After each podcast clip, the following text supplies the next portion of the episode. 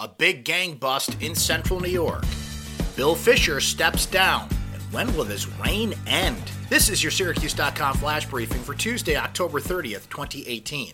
I'm Brent Axe. 14 alleged Syracuse gang members have been arrested as part of a federal racketeering takedown. The 14 suspects are part of the 110 gang, which is territory along South Avenue, according to U.S. Attorney Grant Jaquith. An indictment revealed on Monday accuses the gang members of two murders, robberies, assaults, threats, and firearms to control its territory. Gangs poison our community with drugs and violence, taking lives and destroying families, Jaquith said. The gang sells drugs and uses credit card fraud to make money according to federal authorities.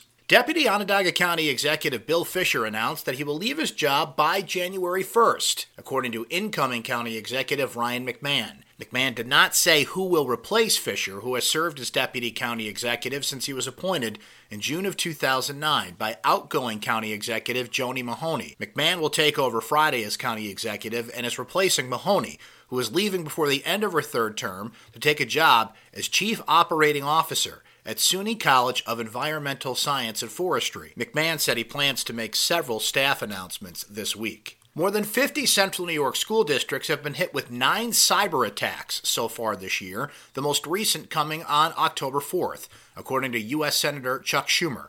Schumer, speaking at the Central New York Regional Information Center in DeWitt Monday, said he's sending a letter to the U.S. Department of Homeland Security asking for help investigating the attacks. The attacks have caused internet outages in all the districts served by CNY RIC, but have not caused any damage or allowed any information to be released, according to Schumer. Any precipitation that lingers into Tuesday morning should be light and sporadic. By late morning, upstate New York should be, about this, precipitation free with even sunny skies. However, that could be the only sunshine we see this week. A frontal boundary will set up from the southwest to northeast across upstate New York, beginning on Wednesday and for Thursday and Friday.